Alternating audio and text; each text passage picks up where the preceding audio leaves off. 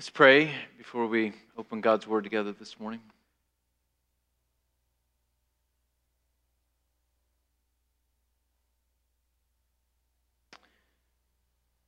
Father, even as we just sung, even now we say in prayer that there are many of us that come here this morning burdened with the news that we received in the last 24 hours, or trials and tribulations, or struggles that we have had over the past day or weeks, maybe even the conflict that we are in this morning. We are in need of your ministry to us in a way that only you can minister as each of us has need. We come before you as weary souls. We pray that in your bountiful grace that you would minister to us according to your mercy. And that as you minister to us, that even as we sung, our hearts would swell and we would find that we are looking to you in trust and in faith. It's a great sovereign God of goodness and grace that is worthy of our trust. We pray all of this in the strong name of Christ. Amen. Hebrews chapter 4, verses 1 through 5. This is the holy, inerrant, sufficient Word of God.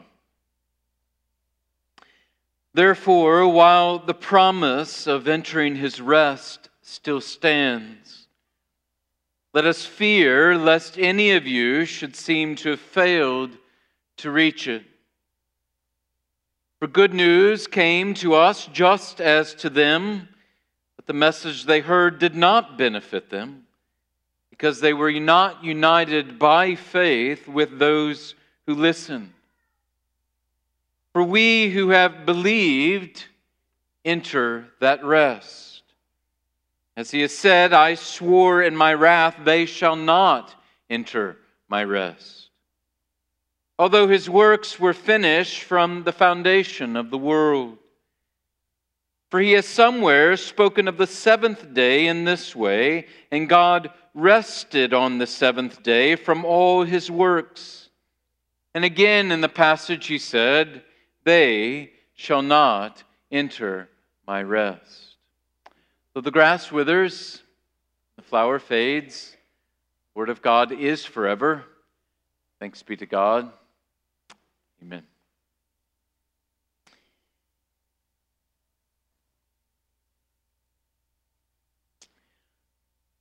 learned a lot of things over the years as a pastor. Uh, there are different things that have come realization more and more to me in the pastorate, and one that was very early uh, that I saw, and has only just become more and more of a reality in my world, is that I've come to the conclusion that every single person is suffering. Everyone. Uh, some of you this morning are reeling from different suffering that you've experienced over the last day, week, hours. Uh, spent all of yesterday ministering to people that were suffering, this morning ministering to people that were suffering. Uh, everyone is suffering. Everyone. It's equally true that because of that, every single person I've ever met is seeking rest. Everyone. You are all seeking rest this morning.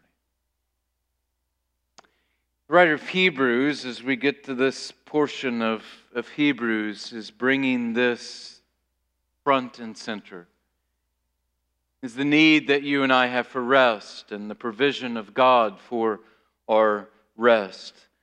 And we're going to look at it this week. We're also going to look at it next week. Next week, we'll spend a a lot more time thinking about heaven together and that rest. But this morning, what I want to do is I want to look at three things from this passage this morning, three points this morning. There is a right fear of missing out, there is a holy rest to come, and there is a holy rest to be observed now. So, first, there is a right fear of missing out. Second, there is a holy rest to come. And third, there is a holy rest to be observed now. First, there is a right fear of missing out. Our passage begins with a word that is common in the New Testament, therefore. And that points us back to the previous discussion. If you look back at the end of chapter 3, verse 19, you see, so we see that they were unable to enter because of unbelief. Again, as we've done in previous weeks, let's review a little bit of what's happening here in this passage, what the writer of Hebrews is addressing the Jews during the time of the Exodus. They'd been let out of bondage in Egypt, uh, bondage and slavery in Egypt, and they'd been let out into the wilderness. And as they were out in the wilderness, they began to operate in unbelief. They were longing for the days when their bellies were full back in Egypt, and then you get to the brink of the river Jordan when they are ready to go into the land, the promised land that God had given to them. And Caleb and Joshua come back and they make a good report about the land. It's a land that is flowing with milk and honey. Here is the promised land before us.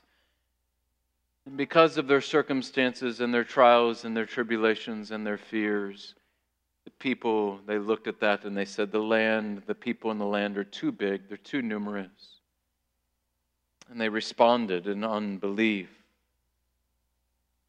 They refused to receive the good news that was proclaimed to them. And the psalmist will say in Psalm 78, he will say, They did not believe in God and did not trust his saving power. And due to that unbelief, they missed out.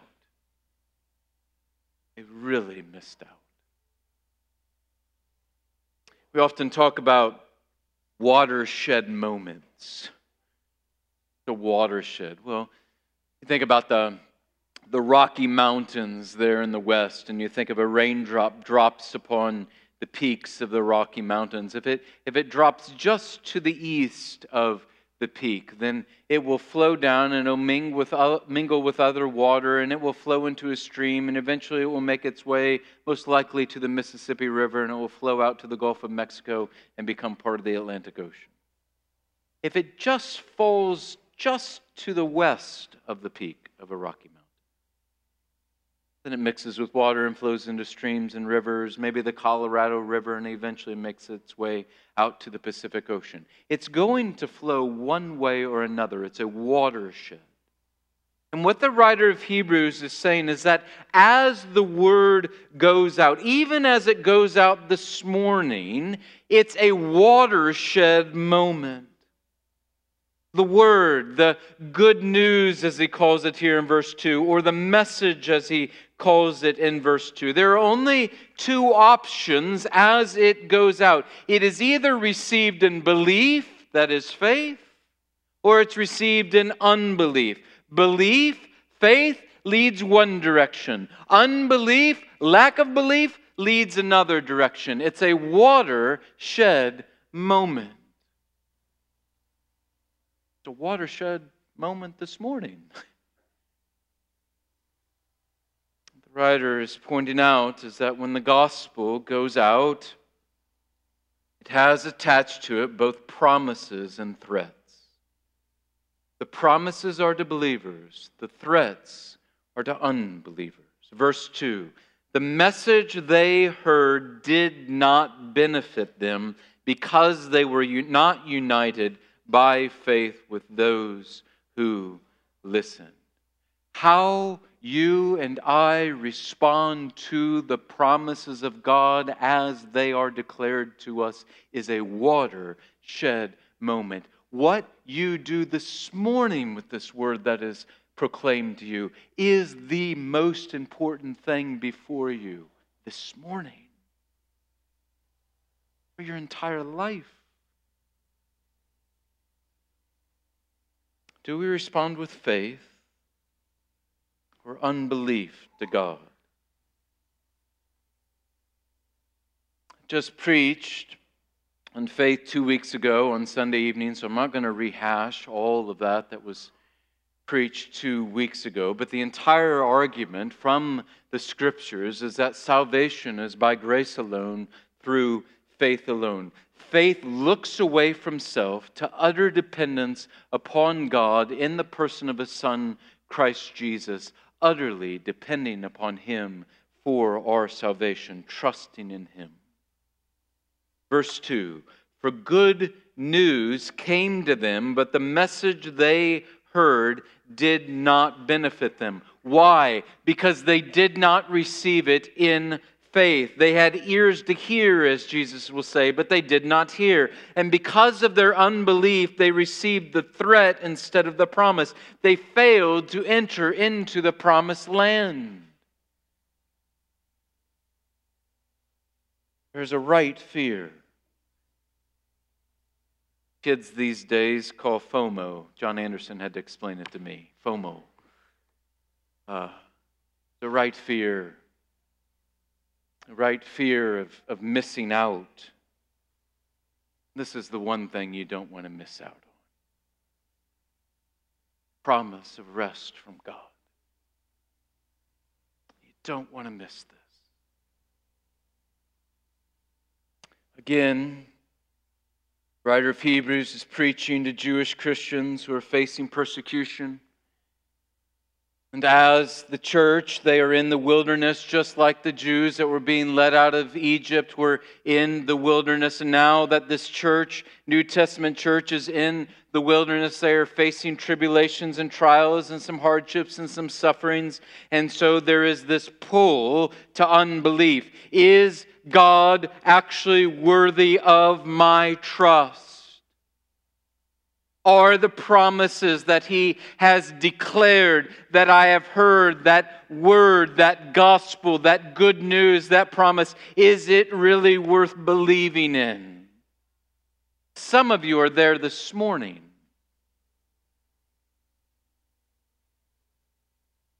And a hard 24 hours.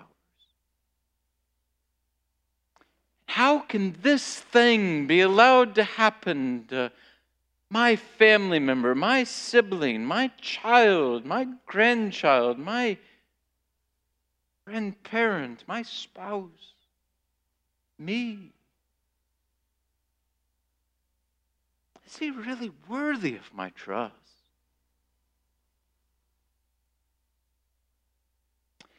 So many start off so well. This was true of the Jews in the Exodus. This was true of this church in the New Testament. They start off well. So many in the church today start off well. But to carry forward a thought from last week, it's not just starting off well, it is ending well. So let me diagnose one of the problems that, that often happens here it is this that when we are young in the faith, God, our Father, handles us with incredible gentleness and tenderness. To summarize a point that Archibald Alexander once made, he said, the, the young professor of Christ is like a child that has been set upon the knee of his father. He, he, he's bouncing on the knee of his father, and all of the harms that are below are, are kind of beside him. He, he can't see them, he's, he's, not, he's not put in the way of them. He's just safe upon his father's knee. And young confessing believers are often full of life. They are often filled with joy because of this, but they often too much rely upon their experience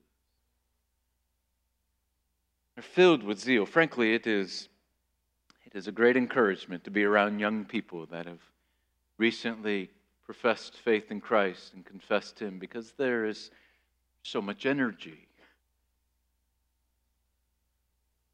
It is often that their faith is still malformed, it's uninformed, there's more heat than there is light.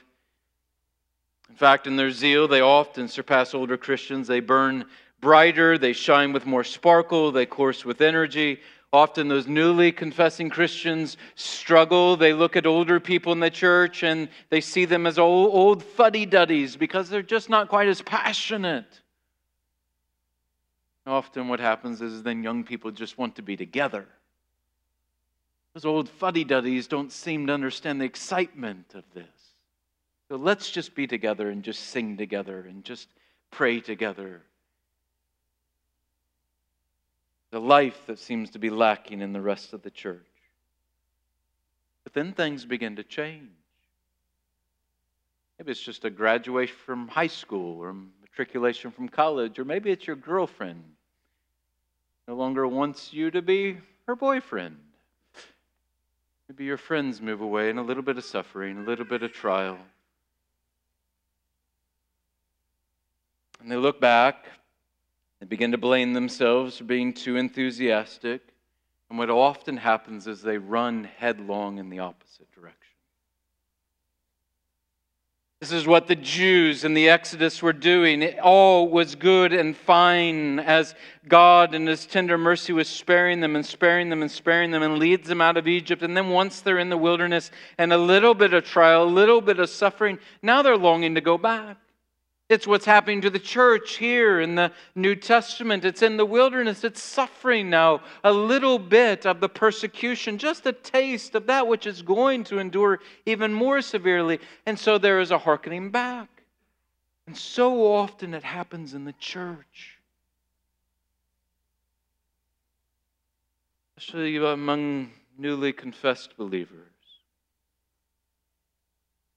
What they do is they begin to enjoy the things of the world more and more. They attend worship less and less. They neglect their time in word and prayer. And then, before they know it, they look back and they consider all that zeal that they once had as just a phase that they went through.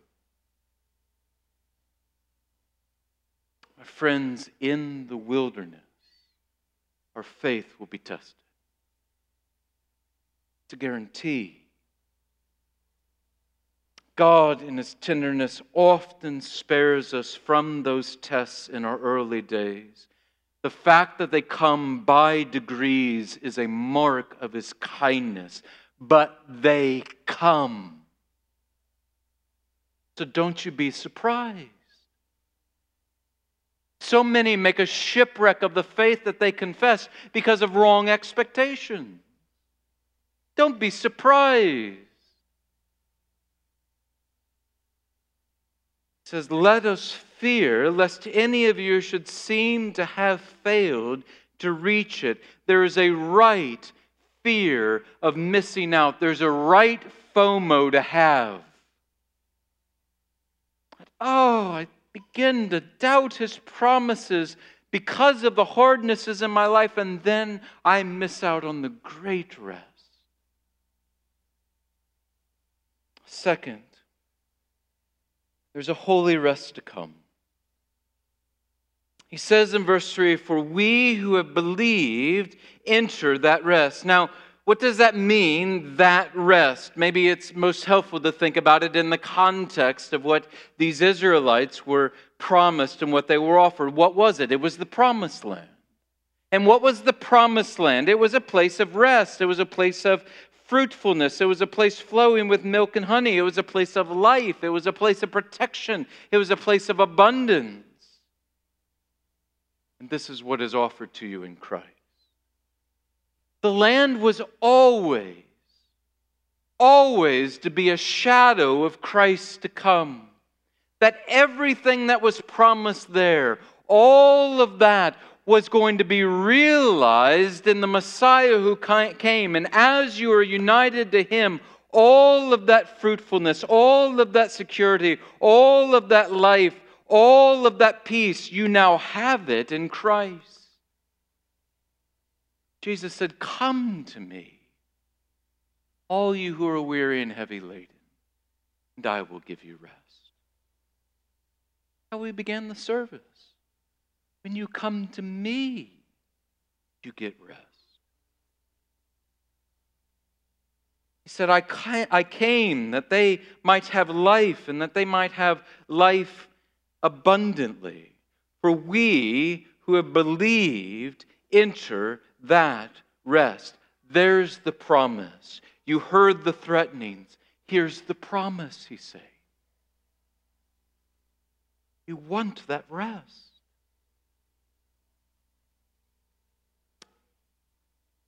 It's an amazing fact to me that God cares and wants us to have rest. In fact, this leads the author of Hebrews in verse 4 to reflect upon this fact by going back to creation. He says, For he has somewhere spoken of the seventh day in this way, and God rested on the seventh day from all his works. The writer is looking back to Genesis 1 and 2, and he's looking at the days of creation, and he's saying, Look, in the days of creation, God created, and on the seventh day he rested. In creation itself, God has you and I in mind. And as he has you and I in mind, he knows that we need rest. And so on the seventh day, he rests. And there's a fascinating thing that happens in Genesis 1 and 2 with the days of creation. You have day 1, and then it says it was morning and it was evening. You go to day 2, and it says it was morning and it was evening. You get to the seventh day, and there's no, there's no evening. Why? Because it's just a continual Sabbath. God just continues in his rest. And the writer is quoting from the Old Testament. He's again quoting from Psalm 95 that we looked at last week. And he's saying, You enter not simply into rest. That's not what's promised to you, not just a general rest. You are entering into God's rest. He uses a personal possessive pronoun there twice in verses 3 and 5. It's my rest. That's the promise to you. You enter my rest.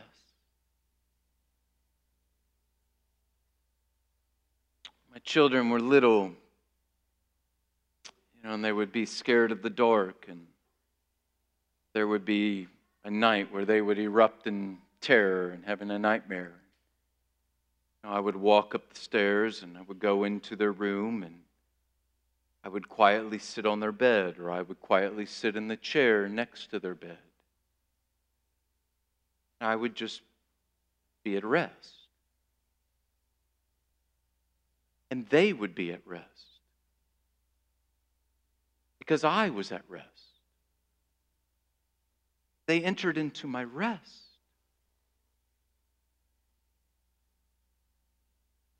God promises to those who are His in Christ Jesus not just some kind of general rest. It's not a limited rest like a vacation. It's not a limited rest like the promises of retirement or that Sunday afternoon nap that some of you are looking forward to, or some of you are trying to grab right now. I see you. It's His rest, it's a full rest. It's a complete rest. It's an abundant rest. It's a divine rest. It's a cosmic rest. They enter into my rest. There's rest.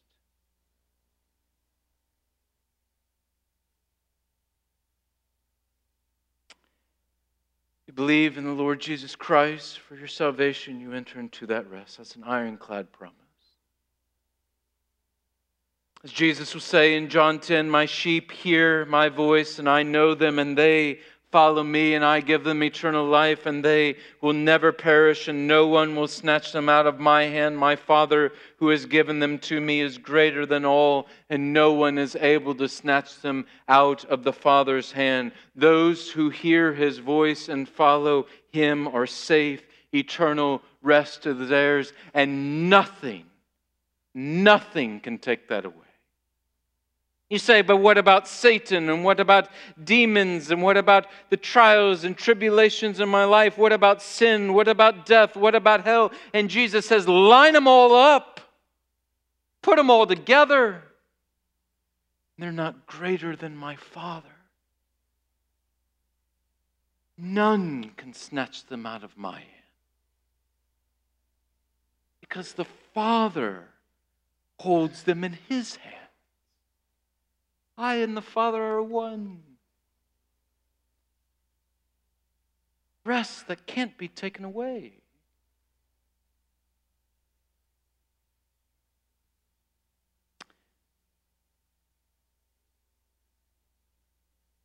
That's great, preacher. What about rest now? Tired now. I'm weary now.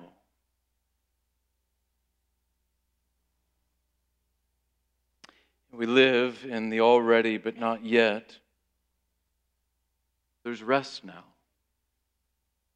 It's absolutely true that that rest to come is that full, abundant, cosmic rest that it's just on the horizon. It's the thing that we're waiting for. Say, ah, but I, I need rest now. But you see, you have rest now. It's incredible rest now. You have rest from the guilt of sin. You have rest from the dominion of sin. You have rest in that you have peace with your living God. You have rest that no matter the trials and the tribulations and all the different struggles that are surrounding you now that seem to be pressing in on every side, there is rest because you know that you're in the palm of His hand. There's rest now. Often think about that account in the Gospels when Jesus is in the boat with the disciples. You know, he is asleep, as Mark will say, in the stern of the ship and has his head on a pillow, and the, the disciples are freaking out because of the storm. And finally, Peter awakens him and he charges him. He says, Do you not care that we are perishing as he wakes Jesus? And you have to think to yourself, How is it that Jesus can be asleep and they are fretting for their lives and believe that they're perishing? And the answer is this because he knew he was in his Father's Father.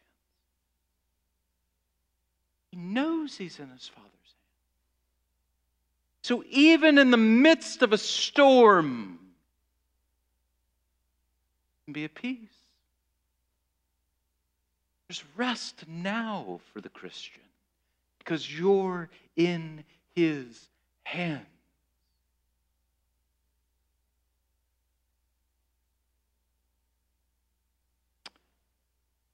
Leads to our final point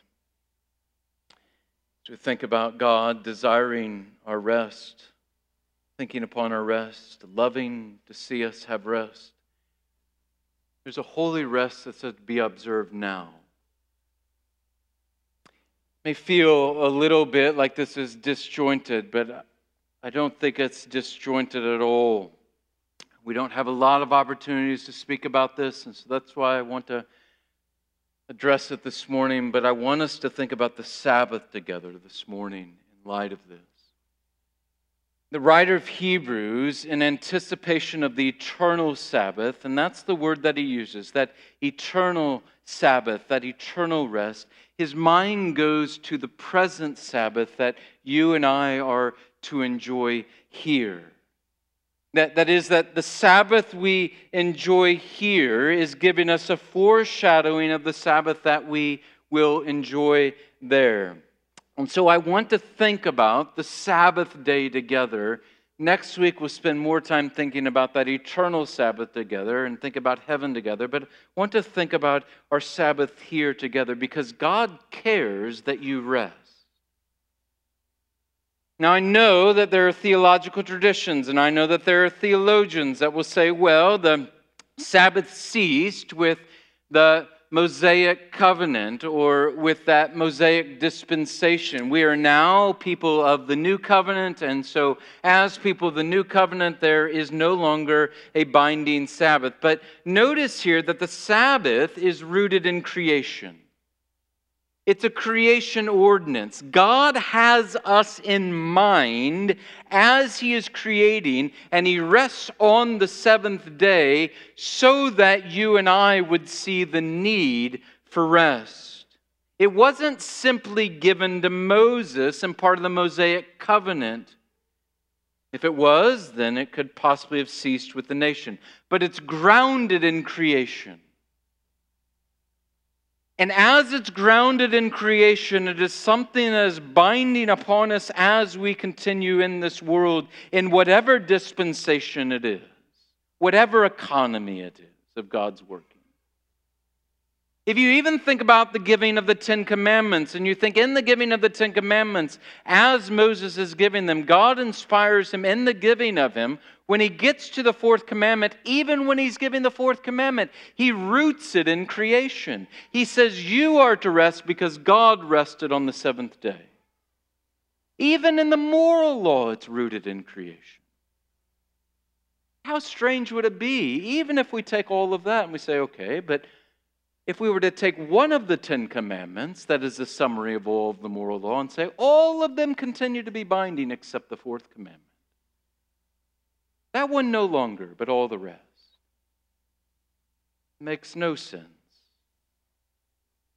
Furthermore, the New Testament church understood that one day was to be set apart from all the others. They gathered on the first day of the week. It was moved to the first day of the week because the Lord Jesus rose from the grave on the first day of the week. In fact, we often call that day the Lord's Day. We call today the Lord's Day or the Sabbath, but we often call it the Lord's Day because it's the day on which the Lord rose from the grave. And that's a fine way to call it because that's what John calls it in Revelation 1. He says, In the Lord's day, I was caught up in a vision. It's the Lord's day.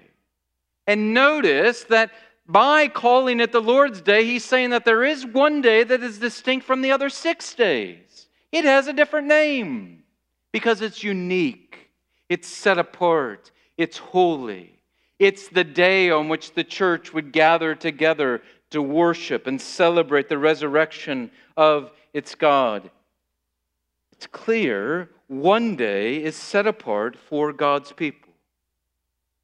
And the Sabbath is ultimately a sign of that which awaits us in Christ, that eternal Sabbath, that eternal rest. And as a sign, we should expect that the sign remains until the sign gives way to the reality. The reality hasn't come yet. It's not completely consummated yet. And so we still have the sign. So we anticipate the eternal Sabbath by keeping this earthly Sabbath. So we rest. We rest on the first day of the week. Notice we rest before we work in God's exceeding kindness, what He is doing is He's giving you and I a vision for all of our life and all of salvation. You rest before you work. You work. For by grace you have been saved through faith. This is not your own doing, it's not a result of work, so that no one may boast. And then we are created in Christ Jesus to do work, good works. Rest, work. First day of the week, you rest and then you go about your work. Again, God is concerned with our rest. This is a good thing, it's a gift. As we talk about this, I want to understand, I want you to understand with me that the Sabbath is a gift. It's not a burden, it's meant to lift a burden. We're not observing the Sabbath, it's because we think too much of ourselves. And that's a burden. We're bearing too much, we're doing too much. You're meant to lay it down one day a week so that you're forced to look to God and observe that you know what? This world isn't dependent upon me, it's dependent upon Him. You rest. You rest in God. I've heard Sinclair Ferguson say multiple times that Sabbath is not just about one day of the week, it's about seven days. I think that is right. Uh, we, we often ask the question, can I do this or can I do that on the Sabbath? I'm often asked that question as a pastor. Someone will say they're convicted of the Sabbath day and they say, okay, but can I do this? Can I not do that? I love Ferguson, heard him say this a couple times that uh, like any pastor, he gets asked that a lot. And he said, And that person asks him the question, he just turns it around. And he said, I asked them, I said, Well, what is it that you want to do on the Sabbath day? He said, They list whatever it is. And he said, Well, why is it that you want to do that on the Sabbath day rather than the other six days? And he said, The answer is always the same. The answer always is, is because I can't find the time to get it done on the other six days. And he says, so his reply to them always is, Your problem is not what you do one day of the week. The commandment is about every day of the week. You see what he's telling them. You aren't using the rest of your week well enough to get what you need to get done done. You say, Well, I have too much to get done on six days of the week. Well, then you're doing too much. God's trying to tell you that. You aren't God. And the Sabbath is God's way of reminding you of that. He's stopping you and I from killing ourselves. And He's stopping you and I from killing one another with undue expectations. You need rest. I remember the first time I heard the Sabbath preached on, I was a seminary student attending a PCA church in Dallas, and pastor got up and he had the goal to preach on the Sabbath, do so in a convicting way. And uh, I remember he was talking about the Sabbath, and I was thinking through my week and thinking about how Sunday afternoons and Sunday evenings were my best block of time to get papers written and to do research. And I remember thinking in my mind, this preacher has an awful lot to say, but he doesn't know what it's like to be a student. And then he decided to illustrate, do an illustration in a sermon. He said, Now, when I was a student, and my heart sunk, he said that he remembered when he was convicted about the Sabbath day.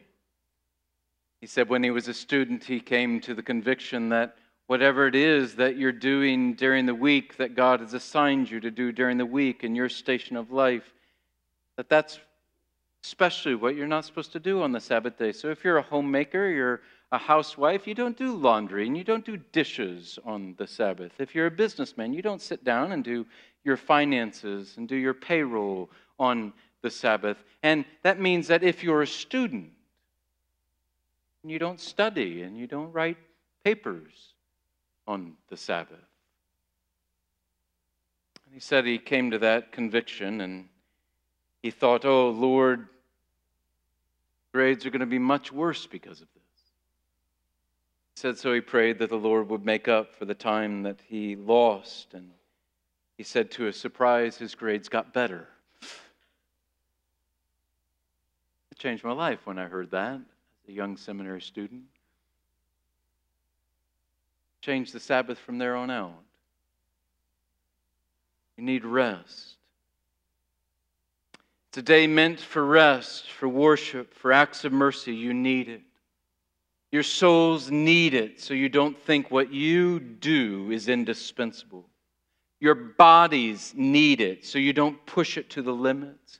Your neighbor needs it, so you actually look out for them instead of your to do list.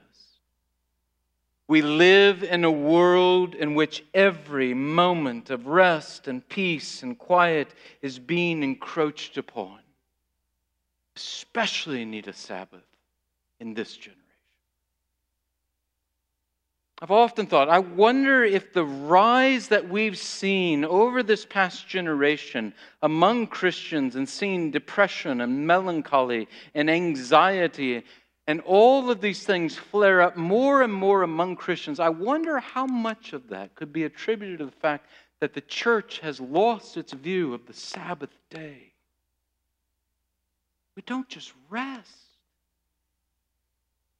God knows you need rest. He knew it in creation.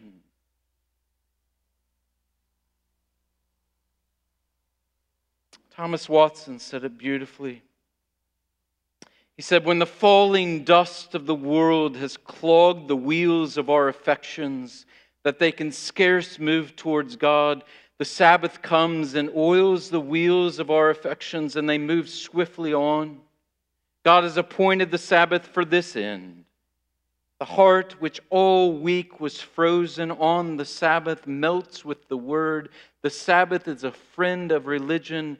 It files off the rust of our graces. It is a spiritual jubilee wherein the soul is set to converse with its Maker. One of the best ways not to miss out on the eternal Sabbath is to maintain this earthly Sabbath as a means of grace to your soul so that you keep on keeping on and finish well.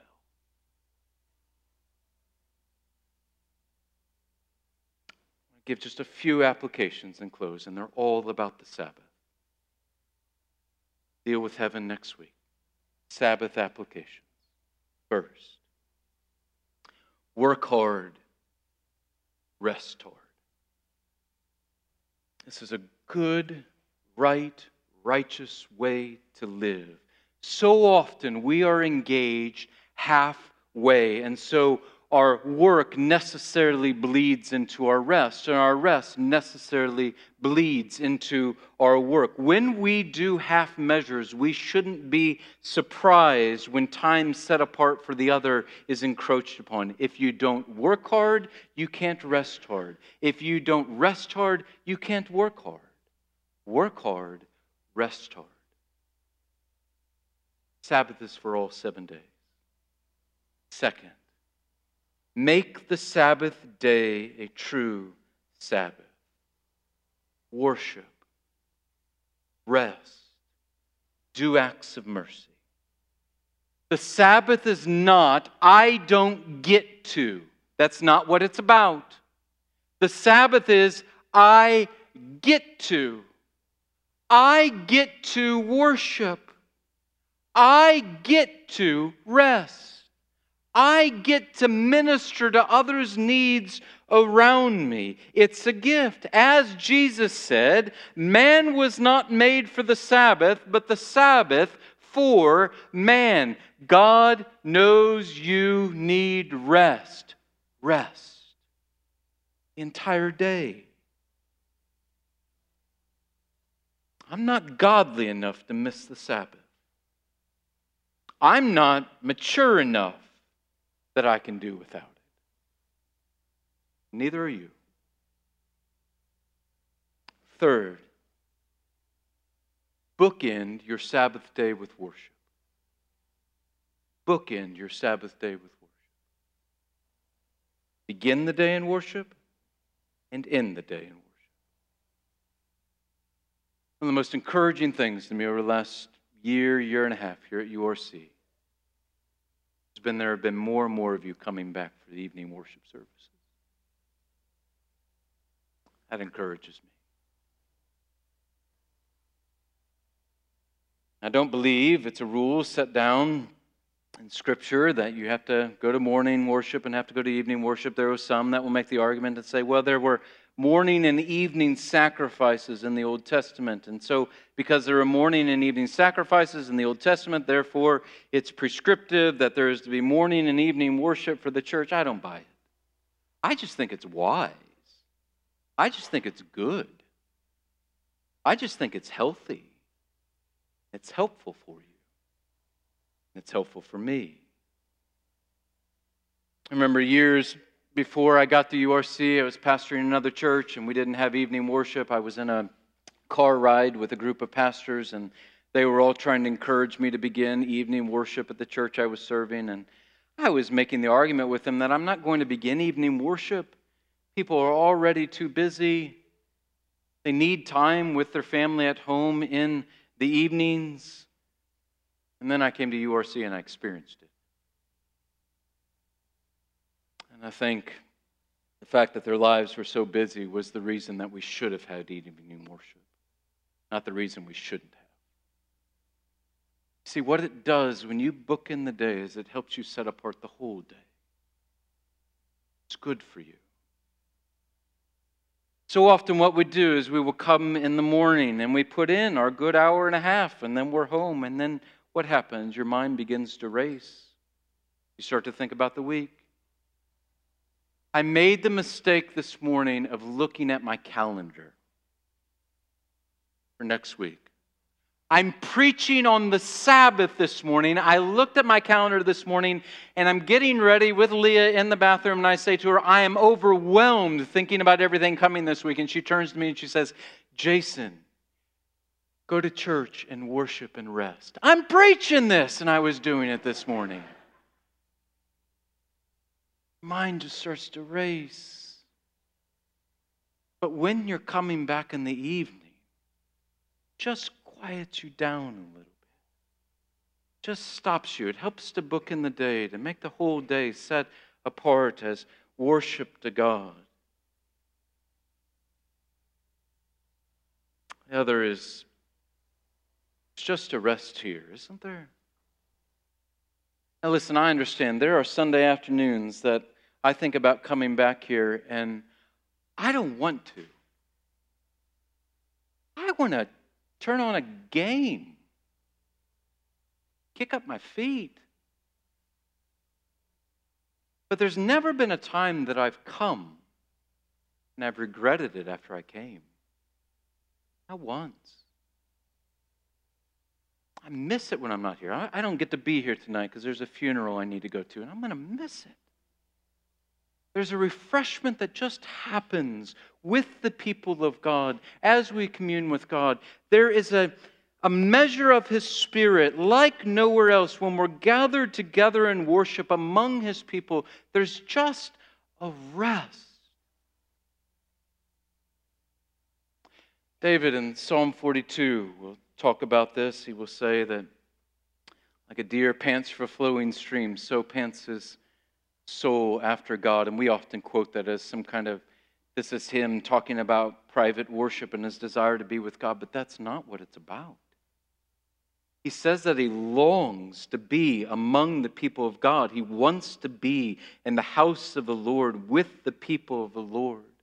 And here, my friends, this is the kicker. Do you not understand that what we're doing this morning, what we will do this evening, that all of this is just a foreshadowing?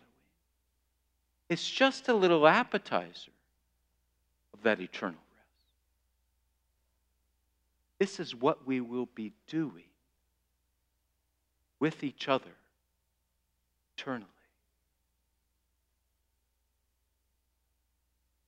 We need to observe the Sabbath and just rest. Rest with God's people. Rest with God. Amazing reality to me that God cares about our rest. Close in prayer.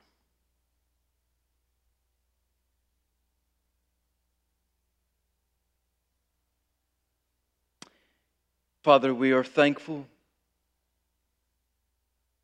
as weary souls weary bodies, that you care for us, soul and body. That you know what we need and you know the rest that we need, body and soul. We're thankful that you are such a gracious and kind God, that even in creation you had us upon your mind, and that which you knew we would need. But in Christ, that great promise and hope an everlasting Sabbath rest. There's no God like you. So, though we are in the wilderness, and though there are temptations and trials, and though things would seek to lead us to unbelief, we choose belief. Whom else shall we turn? There is no good God like you. We give you praise. In Christ's name.